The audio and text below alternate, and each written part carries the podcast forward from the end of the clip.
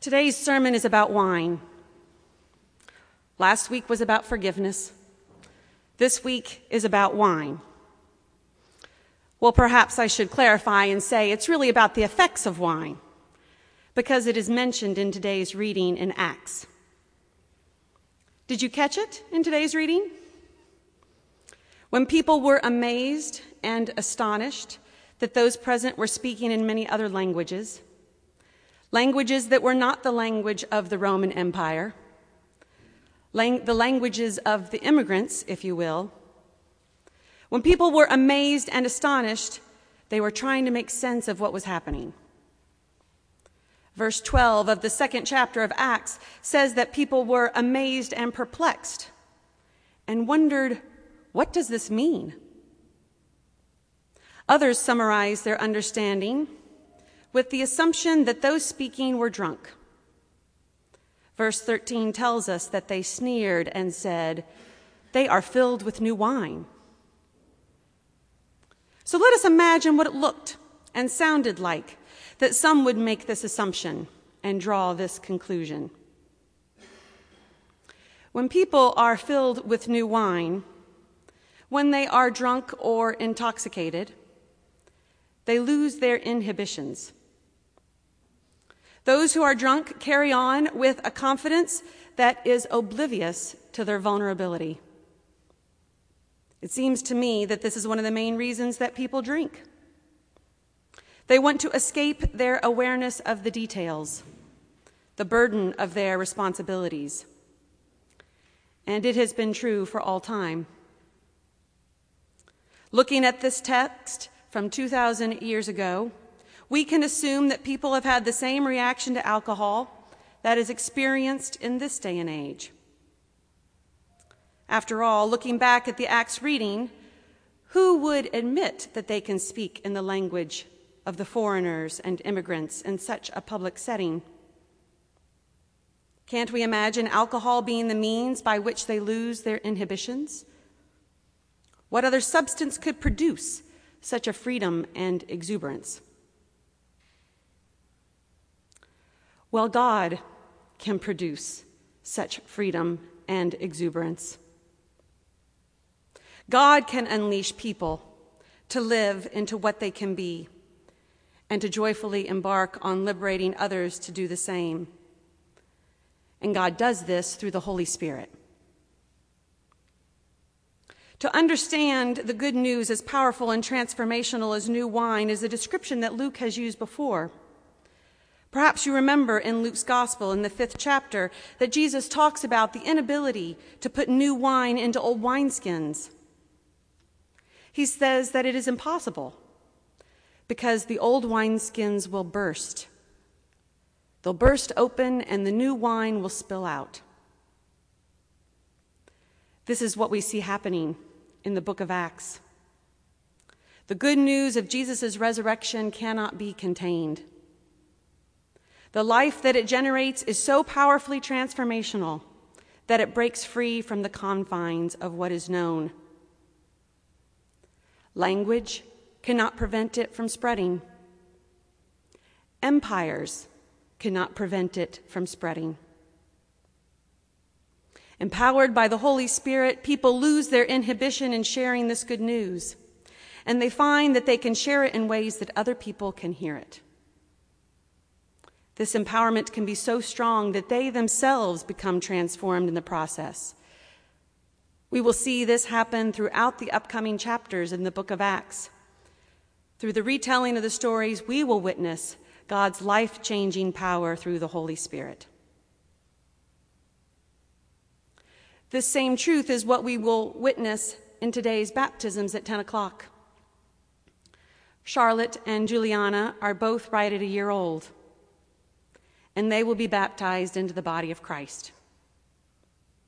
They will receive the Holy Spirit and thus be transformed.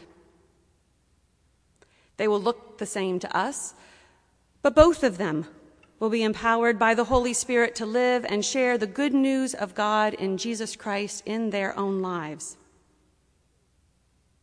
At one point in the promises that the congregation will make to nurture them in the faith, The congregation will be asked to support these persons in their life in Christ, and the congregation will answer in unison We will. Our shared commitment as parents and congregation to nurturing and supporting Juliana and Charlotte in the faith is a big part of baptizing one year old girls. Some years back, I was aware of some staggering statistics that highlighted the difference in a person's religious practice based on whether or not they had had a significant faith experience in their adolescent years. Adults who had had a significant faith experience in their adolescent years were exponentially more likely to engage in religious practice compared with adults who had not had a significant faith experience. I wish that I'd been able to locate the statistic, the exact data for this sermon. But suffice it to say that the power of what happens in the adolescent years is something that marketers know for certain. And the music industry does not take for granted. And each of us knows in our gut. The adolescent years are hugely formative in our understanding, perception, and approach to life. My own training and experience in youth ministry has demonstrated the same. And it's one of the primary reasons for creating the new position for Associate for Youth and Family Ministry. In hiring for this new position, I'm looking for someone who has a comprehensive understanding of human development and knows how to utilize that knowledge in sharing the gospel and nurturing young people in their faith. I'm working with an interview team, and that leadership will assist me in choosing a candidate to serve as in this role of associate for youth and family ministry who can work with and enlist parents in this important work. This staff position is essential because of our promise as a congregation, which we make in every baptism, that we will support these persons in their life in Christ. I know collectively that we share this same desire the desire for our young people to know the transforming love of God in Christ. And we believe that the church is the primary means through which they'll experience that love. We want them to experience the freedom and exuberance that comes from the movement of the Holy Spirit. When they face the difficulties of life, we don't want them to reach for alcohol in order to face the problem, but to look to God in prayer. When they become overwhelmed by the details and the burden of their responsibilities, we want them to find strength in Christian community to find support to face these things.